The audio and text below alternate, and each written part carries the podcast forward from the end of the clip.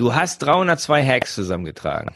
So, was mich yes. natürlich jetzt interessiert ist, was sind so deine Top-Hacks? Was sind so deine Top 3 Hacks, die du jetzt Entscheidern, Unternehmern, Führungskräften, die den Podcast hier hören, die du denen weitergeben würdest, wo du sagen würdest, das sind so meine Best of the Best, ne? Mhm. Ja, ich habe dir mal hier so ein paar rausgesucht natürlich, äh, passend äh, zum Thema, erstens zum Thema Finden, Führen, Binden und dann natürlich auch zum Thema äh, Kultur. Mhm. Ich habe einen, einen ganz coolen, der dreht sich, äh, der dreht sich vor allen Dingen noch so ums, ums Thema ähm, Finden und die Leute für mich und mein Team und meine Firma begeistern. Mhm. Den habe ich damals vom, ähm, vom Gründer von Foursquare in New York, der hat den erzählt. Mhm. Habe ich mir natürlich direkt aufgeschrieben. Und der meinte so, ja, hier, kennst ja die Situation, wenn du irgendwie vielleicht als Führungskraft, Inhaber, Unternehmer ähm, mit einer Person in Kontakt bist, die, die du gerne als Mitarbeiter hättest, die du gerne für dich oder dein Team begeistern würdest. Ähm, und wo du auch merkst, jo, die hat auch Bock. Im Prinzip seid ihr euch einig, dass äh, derjenige bei, dir anfangen sollte. Ähm, und äh, ja, natürlich, wie schon festgestellt, derjenige hat natürlich noch einen Job. Ne? Das heißt, der muss natürlich erstmal seinen alten Job kündigen, äh, um dann zu dir mhm. zu wechseln. so. Und aber im Prinzip hat der, du weißt schon, der hat Bock, der will wechseln so, ne? Und ähm, ihr habt vielleicht schon ein, zwei Kennenlernen, Bewerbungsgespräche und so weiter gehabt. Und dann sagt er so, ähm, du Michael, das, das Allerwichtigste, ähm, um dann diese Person auch wirklich für dich zu gewinnen, ist nicht nur, dass du diese Person von dir und deiner Firma überzeugst, sondern dass du vor allen Dingen auch ähm, ihre Familie und ihre Freunde von dir und deiner Firma überzeugst. Weil das sind die stärksten Influencer für diese Person. Wenn diese Person nach eurem Gespräch nach Hause geht und von dir und deiner Firma erzählt, äh, dann wird natürlich vielleicht der Partner, Partnerin sagen, ja, aber guck mal, hast du jetzt wirklich gut überlegt, du hast doch jetzt einen guten Job und du kennst das Unternehmen noch gar nicht so richtig, willst es vielleicht, nicht, wartest du noch ein halbes Jahr kommen oder mhm. vielleicht nächstes Jahr, wenn wir dies oder jenes noch erledigt haben. So, und, und zack, können die ganz schnell wieder dafür sorgen, äh, dass derjenige wieder abspringt. So, und dann sagt er, ja, deshalb musst du die überzeugen. Und dann mache ich so, ja, okay, klingt ja erstmal logisch, äh, ist super, aber die kenne ich ja gar nicht. Wie soll ich die denn jetzt von, von mir und meiner Firma überzeugen? Soll ich da jetzt einfach hinfahren und klingeln oder wie soll ich das machen? Und dann meinte so, ja, dann machst du einfach folgenden, folgenden kleinen, mächtigen Hack. Und zwar, Ihr Lieben, gebt mir bitte ein paar Sekunden, um unserem heutigen Podcast-Partner Dell Technologies Danke zu sagen. Die Dell Technologies Experten sind die Ansprechpartner, wenn es darum geht, für Unternehmen jeglicher Größe und gerade auch für KMU die richtigen IT-Lösungen und IT-Produkte zu finden, zu implementieren und zu betreuen. Also konkret ist das alles rund um Notebooks, PCs, Workstations bis hin zu Server, Storage und Cloud-Lösungen. Dell Technologies erarbeitet dabei mit euch gemeinsam komplette End-to-End-IT-Lösungen, die exakt auf eure geschäftlichen IT-Bedürfnisse passen. Und das Spannende dabei, Dell Technologies bietet die Implementierung jetzt und die Zahlung später an. Denn Unternehmen erhalten bis zu 180 Tage Zahlungsaufschub auf alle Server, Storage und Netzwerklösungen und bis zu 90 Tage Zahlungsaufschub auf alle Desktops, Notebooks und Workstations. Durch den Pro Support Plus erhaltet ihr zudem direkten Zugang zu Technikern rund um die Uhr sowie Vor-Ort-Service direkt am nächsten Arbeitstag. Durch schnellen Einsatz seid ihr sogar bestens geschützt gegen Unfallschäden durch Herunterfallen, verschüttete Flüssigkeiten oder Überspannung. Schaut euch das gerne mal auf der Webseite an unter dell.de slash kmu-beratung. Die Telefonnummer sowie den Link zu den Dell Technologies Experten findest du natürlich auch in den Shownotes dieser Folge hier in deinem Podcast-Player. Da kannst du einfach draufklicken dell.de slash kmu-beratung.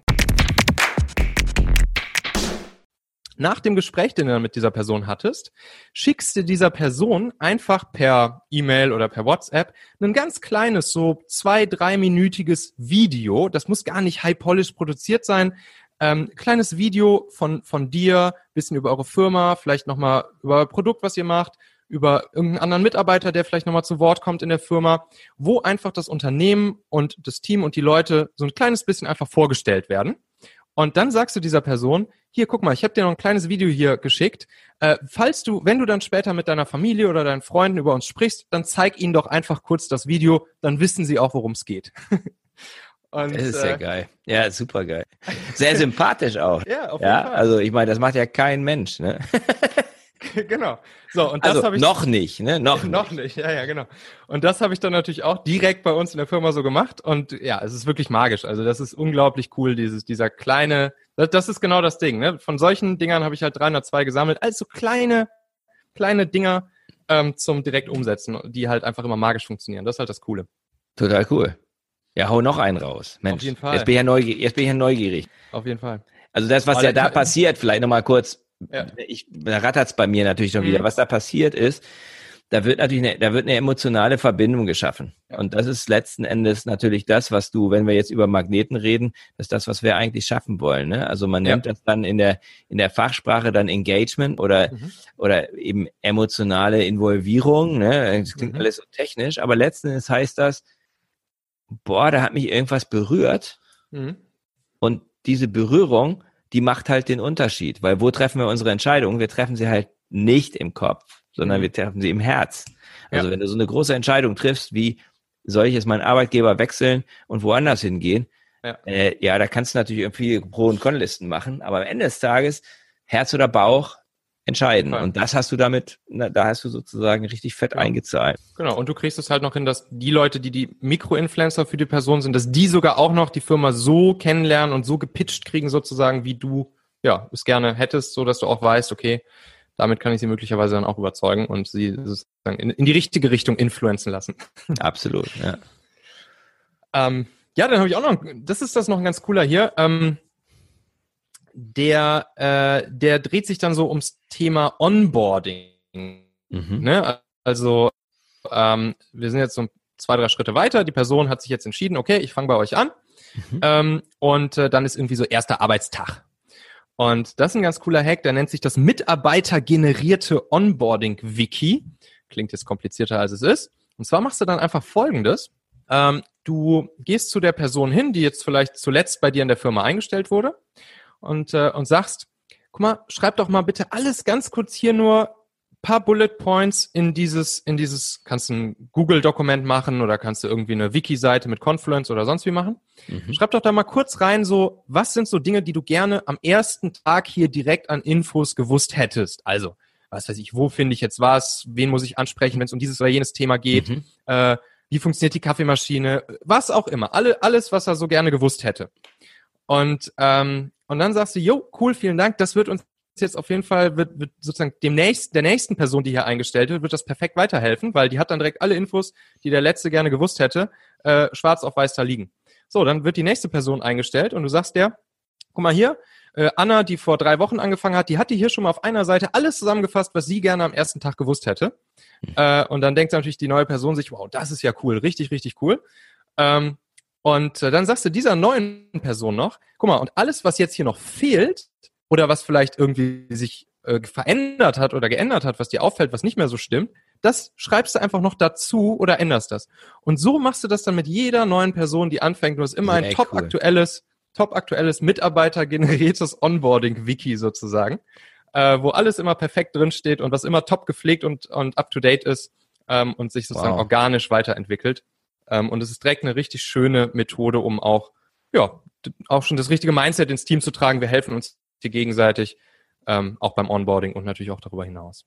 Ja, das tickt eine ganze Menge Boxen. Ne? Also es ist einmal natürlich, dass Onboarding manchmal so ein bisschen der Knackpunkt ist, gerade mhm. wenn noch nicht so viele Prozesse da sind. Ähm, äh, da fehlt es manchmal am Onboarding. Mhm. Und die Leute, die darunter leiden, sind natürlich nicht nur die Leute, die neu anfangen, sondern auch die anderen. Also man kommt sich einfach so, da gibt es viele Reibungsverluste. Und dadurch ist das erstmal reduziert, aber dann auch, oh, wie machen wir denn jetzt ein Handbuch oder ein Onboarding-Prozess? Das ist ja gleich ein Riesenprojekt. Das ist schon ja. mal erschlagen. Also sehr, sehr, sehr effizient und sehr effektiv. Und es schafft Fall. eben die Verbindung zwischen den Leuten gleich ganz, ganz automatisch mit bei. Also finde ich ja. eine tolle, ein tolles, tolle, tolle Idee.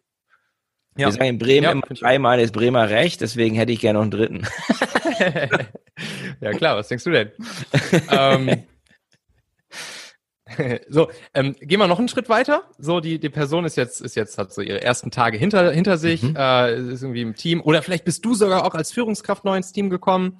Ähm, und, äh, und dann, was, was man, was, was sich für Führungskräfte besonders gut eignet, die vielleicht auch gerade frisch in ein Team kommen oder ein Team frisch zusammengebaut wird, ähm, den, äh, den, den sogenannten Entscheidungsquadranten zu nutzen mhm. und, und mhm. früh ans Team zu kommunizieren. Äh, für gutes Erwartungsmanagement. So, und das funktioniert dann folgendermaßen.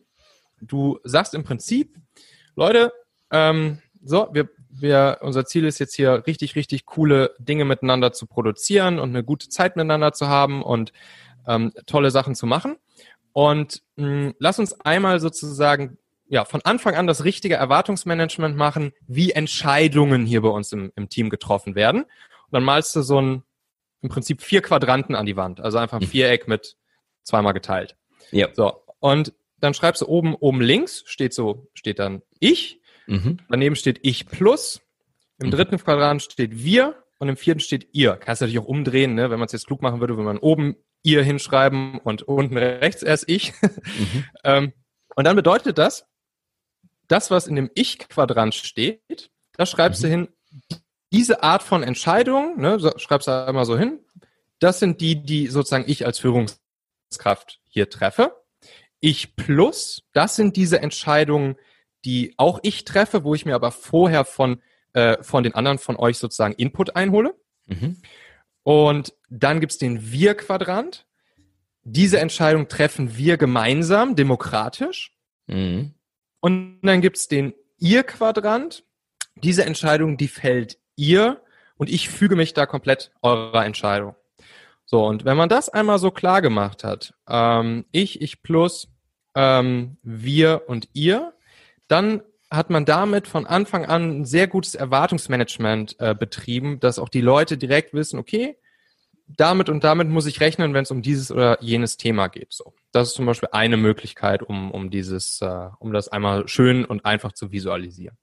Und da sind wir auch schon wieder am Ende dieser Folge hier. Denk doch mal kurz drüber nach. Für wen könnte diese Folge oder der Machen-Podcast allgemein auch wertvoll, hilfreich oder spannend sein? Erzähl dieser Person gerne mal davon. Du kannst einfach den Link machen.fm slash podcast zum Beispiel per WhatsApp an sie senden oder diese Folge hier direkt aus deiner Podcast-App an sie teilen. Wir hören uns auf jeden Fall in der nächsten Folge wieder, vielleicht ja schon morgen. Bis dahin, dein Michael. Música